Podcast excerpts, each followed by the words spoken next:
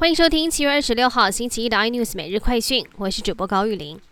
中华射箭男团在冬奥团体赛当中一路过关斩将，挺进金牌战，对决挑战二连霸的南韩。中华队由二度扣关奥运的魏云恒带领汤志军跟邓宇成出赛，最终是以零比六不敌南韩。不过还是暌违十七年来再度拿下银牌，这是中华代表团所拿下的第三面奖牌，更是台湾奥运史上首度连续三天都有奖牌进账，写下纪录。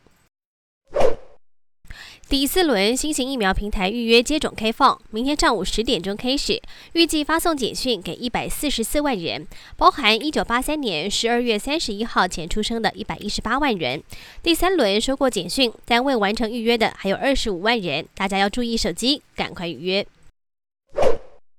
台积电董事长刘德英今天在股东会当中首度证实，德国政府邀请有台积电去投资设厂，公司目前正在认真的审慎评估。而至于关于日本熊本设厂的传言，有日本籍的小股东也发言提问，刘德英则是回应，台积电技术领先是全体员工努力的结果，需要出去找领先的专家合作，这是台积电的策略。而日本设材料研发中心也是其中一个案例。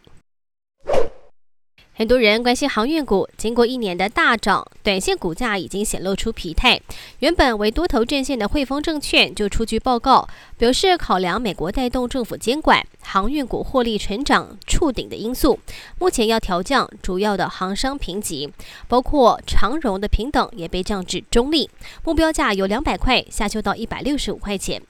更多新闻内容请锁定有线电视八十八 MOD 五零四 iNews 最正晚报，或上 YouTube 搜寻。三零 iNews，